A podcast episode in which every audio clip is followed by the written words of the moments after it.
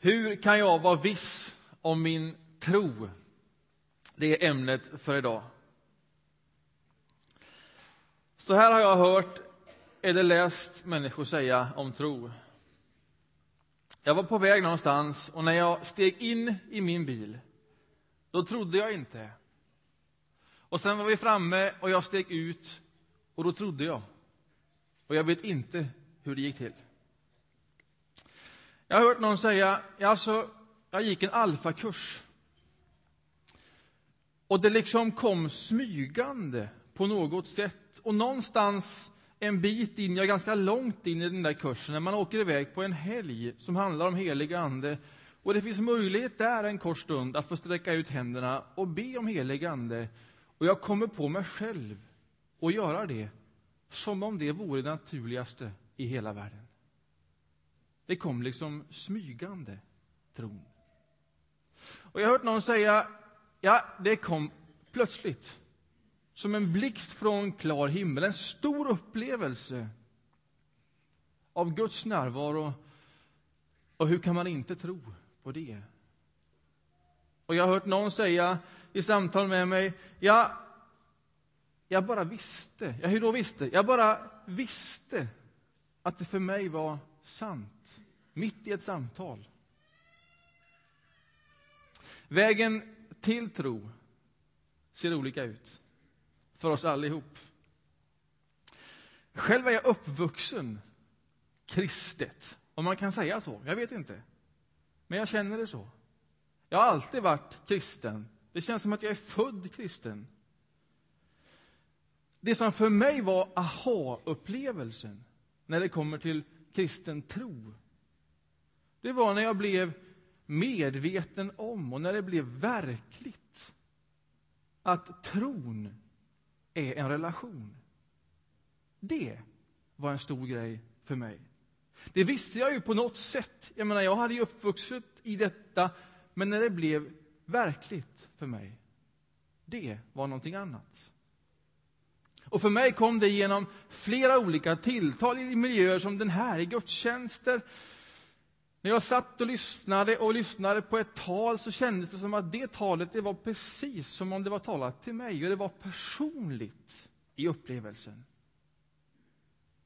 Och så är jag med om det flera gånger. Och så väljer jag att bejaka detta personliga som just personligt ifrån Gud, relationellt. Jag bejakar det. Och jag börjar själv föra egna samtal med Gud där jag förväntar mig en ömsesidighet i samtalen. Då blev tron för mig relationell och någonting annat. Samma sak, men ändå någonting annat. Vägen till tro ut, den ser olika ut för oss alla. Och jag vill säga det igen, därför att jag tycker det är viktigt att vi inte lägger mallar på varann hur tron och vägen till tro ska se ut. För den ser olika ut. Och den ska se olika ut. För vi är olika, alla vi, in i detta. Och vi måste visa varandra respekt för varandras olikhet och varandras väg till tro. Därför att Gud har sin väg med var och en av oss om vi bejakar den och hur vi bejakar den. Vi är olika, visst, men, och det här är viktigt, gemensamt för all tro, det är att den kommer som en gåva från Gud. Oavsett hur man kommer till tro, så är gemensamt för all tro att det är en gåva ifrån Gud. En gåva som och hur den uppträder, vi väljer att bejaka och ta emot. Så här kan Jesus säga om detta. Eh, Jag tar mig tid att läsa det ifrån Johannes evangelium kapitel 6. En enda mening, Johannes evangelium kapitel 6 och vers 65.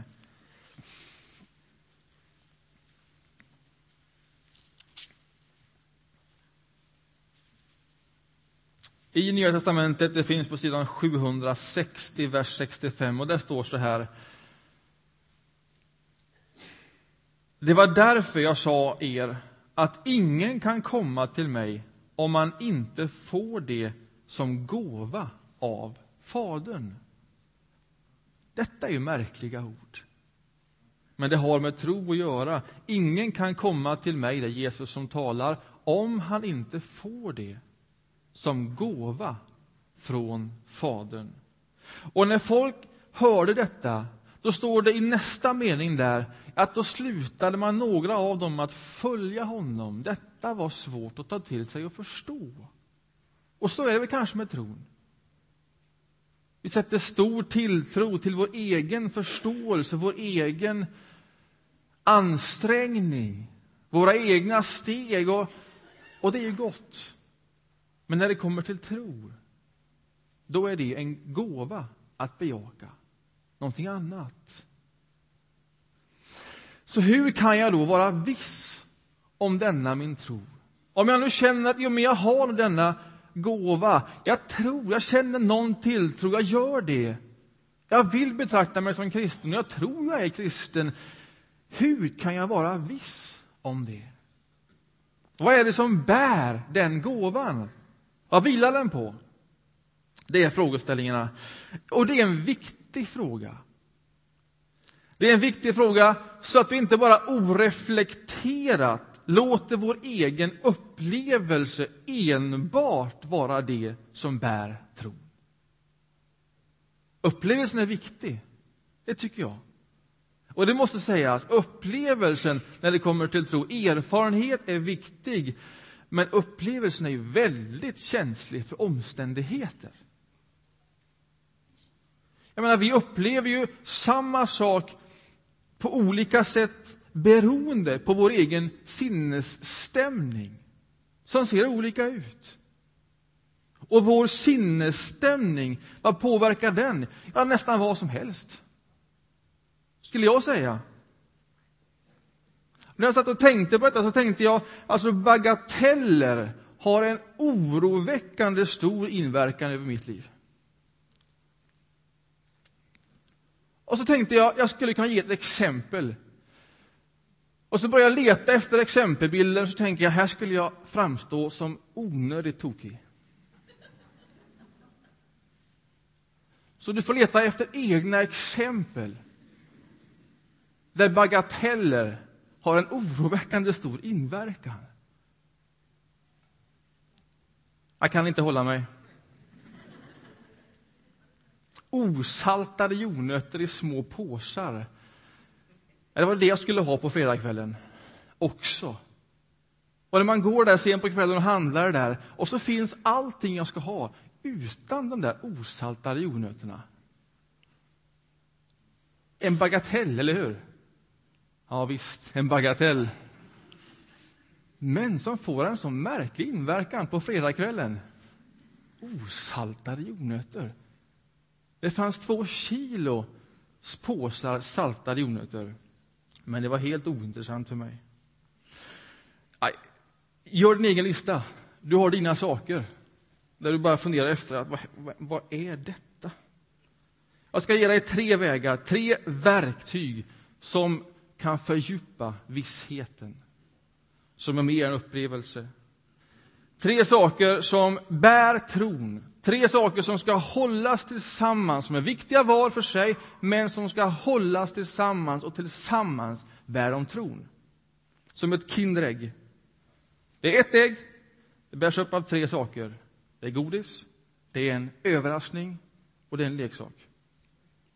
Ta bort ett av de tre och det blir inget Kinderägg. Vårt Kinderägg är förankrat i den treenige Guden. Gud Fader, Son och Ande. Våra tre saker, det är Guds ord, det här. Guds löften. Det är med att bära upp tron. Det är vad Jesus Kristus har gjort i sin död och uppståndelse. Det bär upp tron. Och det är vad Anden gör i erfarenhet här och nu. Det bär upp tron. Tillsammans bär de upp tron. Först, Guds löften, eller Guds ord. Känner ni till Levi Petrus? Någon gör det. Han levde på 1900-talet. Han var svenska pingströrelsens ska man säga, initiativtagare eller grundare, portalgestalt. Byggde en stor kyrka i Stockholm, ledde en hel rörelse. Och det stormade om honom. Det måste man säga. Det stormade om honom, ibland för att han gjorde rätt, när han utmanade samhället med sitt sociala patos och i sina initiativ för att göra någonting åt det. Och när han utmanade kyrkan i en många gånger stelnad religiositet där man hade begränsat Gud i sina former. Det stormade omkring honom när han gick in med sin nya erfarenhet. Och det stormade om honom när han gjorde fel, för det gjorde han också. Och så måste man fråga sig, hur stod han upp, denne karl? Mitt i alla dessa stormar, omänskliga stormar, rätt och fel. Och så skriver han en psalm någonstans i detta. Jag vet inte när, men det måste varit någonstans i några stormar. Den finns i vår psalmbok, nummer 254. Och då skriver han så här. Löftena kunna ej svika. Nej, de står evigt kvar. Jesus med blodet beseglat allt vad han lovat har. Himmel och jord må brinna, höjder och berg försvinna, men den som tror skall finna löftena, det står kvar. Tro när dig världen förföljer, med dig i ugnen het vandrar en gudason härlig, prövande själ, det vet. Himmel och jord må brinna. Höjder och berg försvinna, men den som tror skall finna löftena, de står kvar. Tro när dig vännerna svika, tro när blott en står kvar. Jesus, din vän, skall dig följa alla, ja, alla dagar. Himmel och jord må brinna, höjder och berg försvinna, men den som tror skall finna löftena, de står evigt kvar. Här får man en känsla för att det stormar. Himmel och jord. Att bli sviken, att bli besviken, att förmodligen svika och göra besvikelse. Vad var det som höll honom öppen? Ja, det var Guds löften. Det var Guds löften så som han mötte dem i den här boken, i Guds ord. Han stod på dem. Han lutade sig helt och fullt på dem och han höll sig upprätt med hjälp och i och av Guds ord och löften. Och den funktionen kan Bibeln få ha för oss. Det här är en berättelse som om vi läser den, lever oss in i den, ger oss tillgång till Guds intention till Guds vilja med världen och mig personligt. Och genom hela den här boken så är det alldeles tydligt var den röda tråden är. Att Gud vill och söker gemenskap med oss. Det är det stora ärendet. I hela denna bok är det det stora ärendet. Och mer än så. Att Gud gång efter gång efter gång tar initiativ för att göra det möjligt. Det är ärendet i den här boken. Det är de löftena som står evigt kvar, som inte kan svika. Så kan man göra nedslag i den här Guds ord, få Guds vilja koncentrerat jag ska läsa från Uppenbarelseboken, sista brevet i Bibeln, kapitel 3. Det här är som ett koncentrat av hela den röda tråden i Bibeln. Igen bara en vers. Kapitel 3 och vers 20.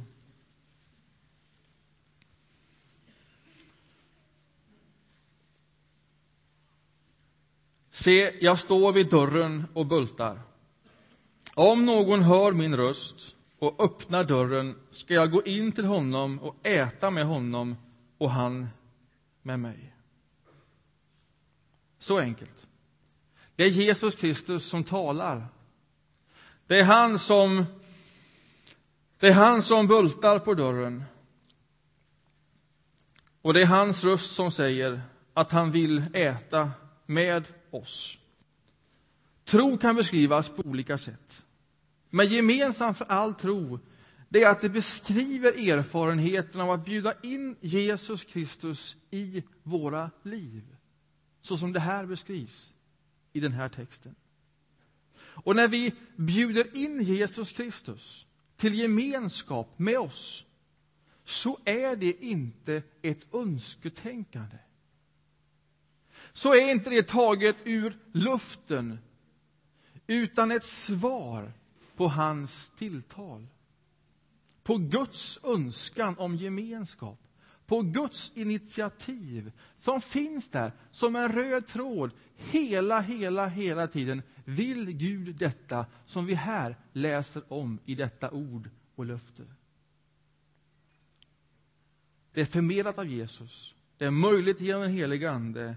Det är Gud som bultar på detta sätt. Men vi som öppnar, vi som bejakar, vi som gensvarar på detta tilltal, vi som tror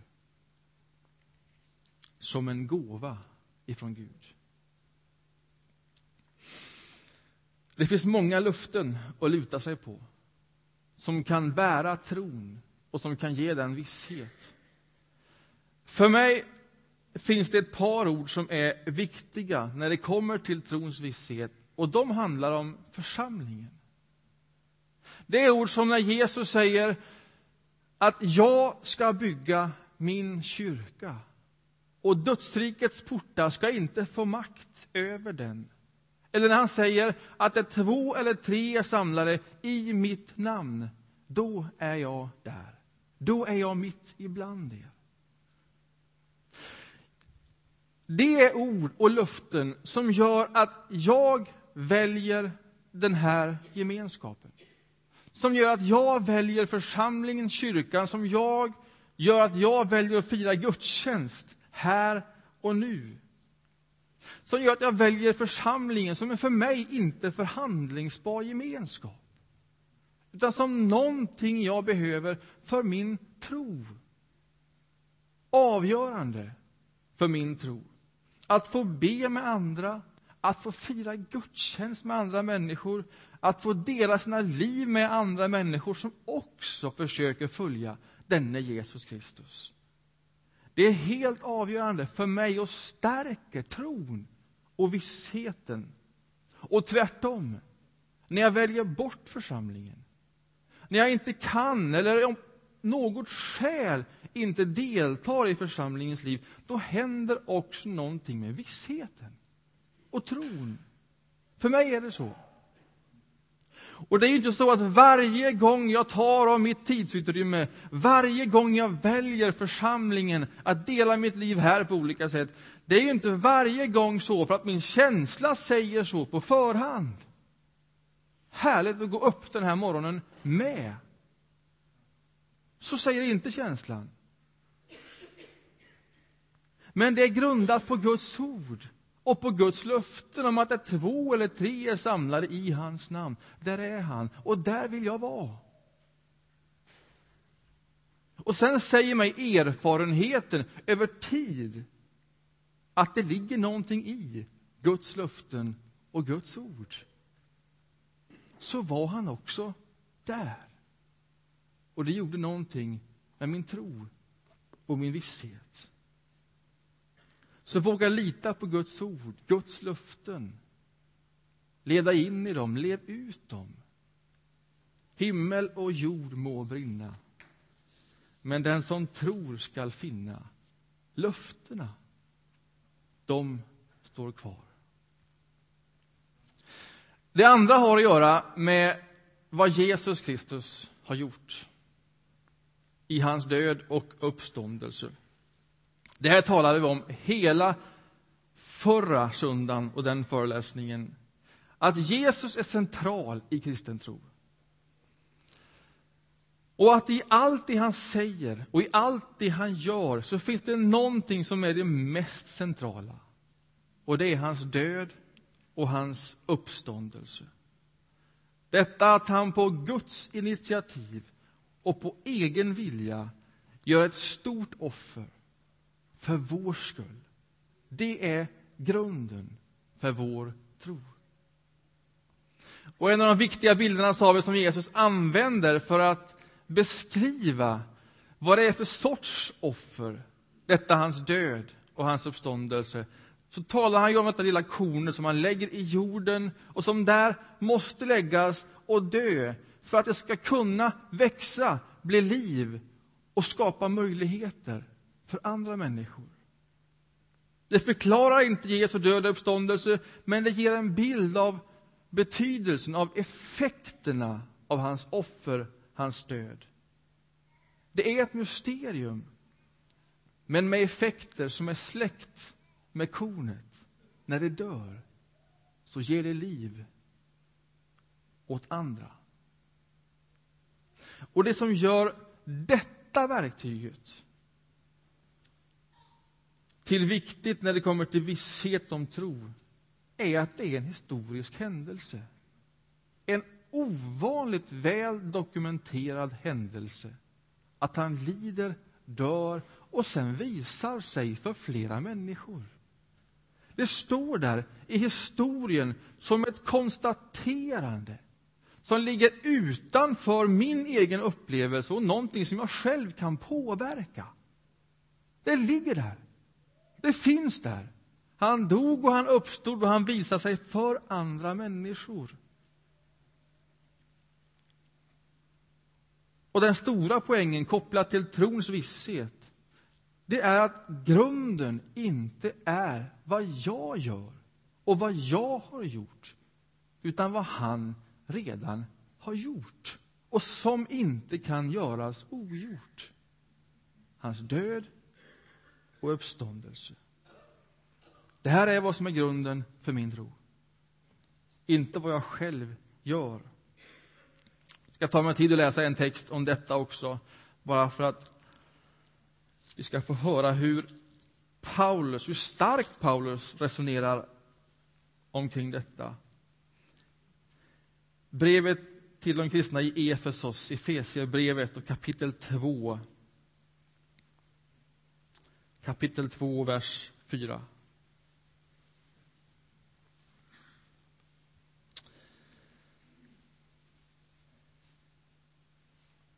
Men Gud som är rik på barmhärtighet har älskat oss med så stor kärlek att fast vi var döda genom våra överträdelser har han gjort oss levande tillsammans med Kristus.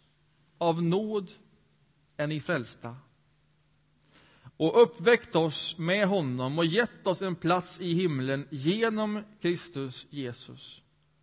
Därmed ville han för kommande tider visa den överväldigande rika nåden i sin godhet mot oss genom Kristus Jesus. Ty av nåd är ni frälsta genom tron, inte av er själva. Guds gåva är det. Det beror inte på gärningar. Ingen skall kunna berömma sig. Vi är hans verk, skapade genom Kristus Jesus till att göra de goda gärningarna som Gud från början har bestämt oss till. Det är alldeles tydligt att det som är grunden för tro är inte vad vi gör och vad vi åstadkommer, utan vad Jesus redan har gjort och som vi får tillräkna oss genom tro. Och det sista det har att göra med vad Anden gör nu med Andens erfarenhet som hör till denna gåva av tro. När vi blir kristna, när vi upplever ja men nu tror jag så kommer också den helige Anden som en gåva i den erfarenheten in i våra liv.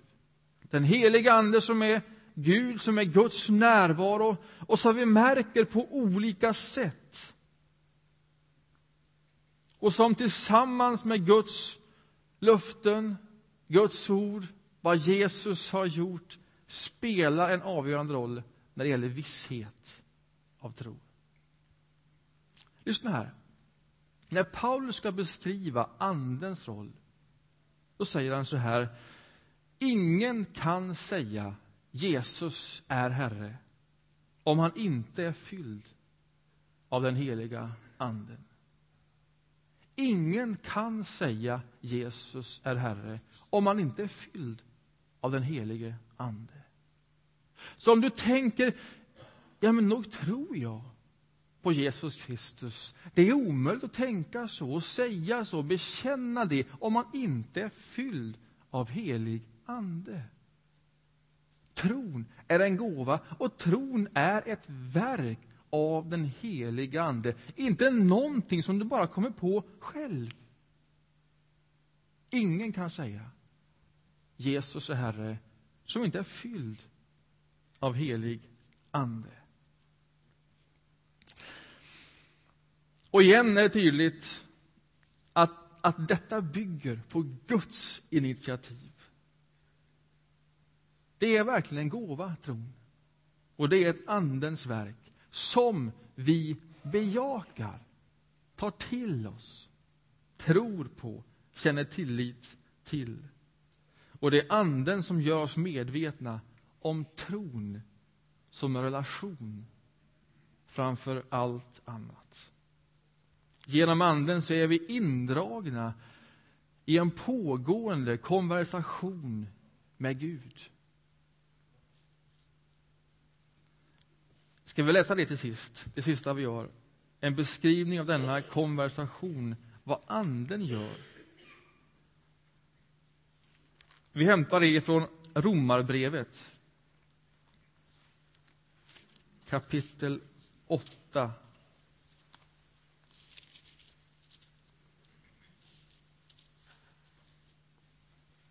och vers 15. Romarbrevet kapitel 8 och vers 15.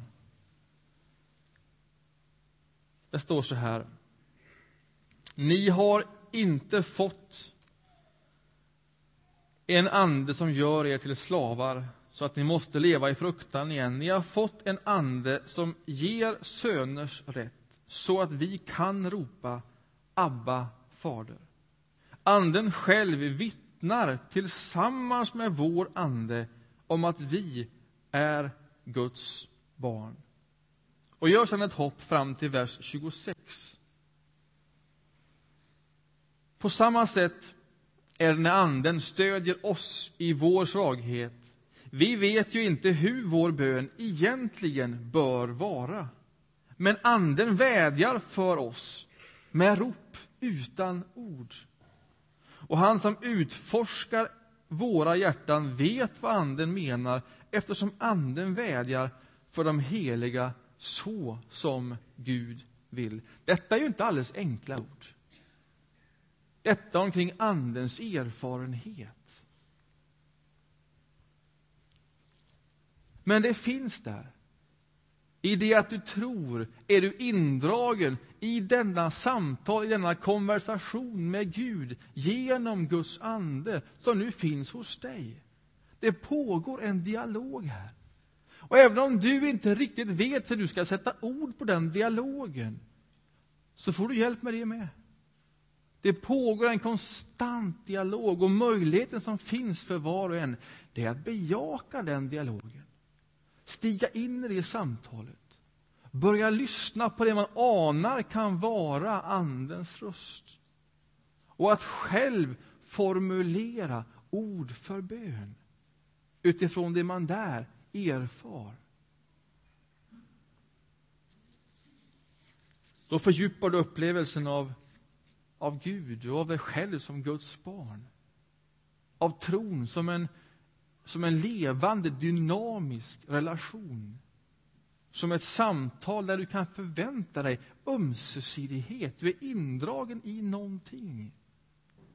Och bara det att du själv tror att Jesus är Herre är tecknet på det.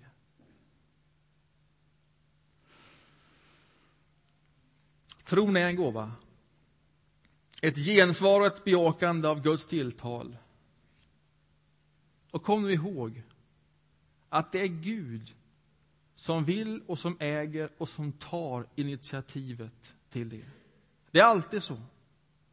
Det ligger i Guds intresse, din tro.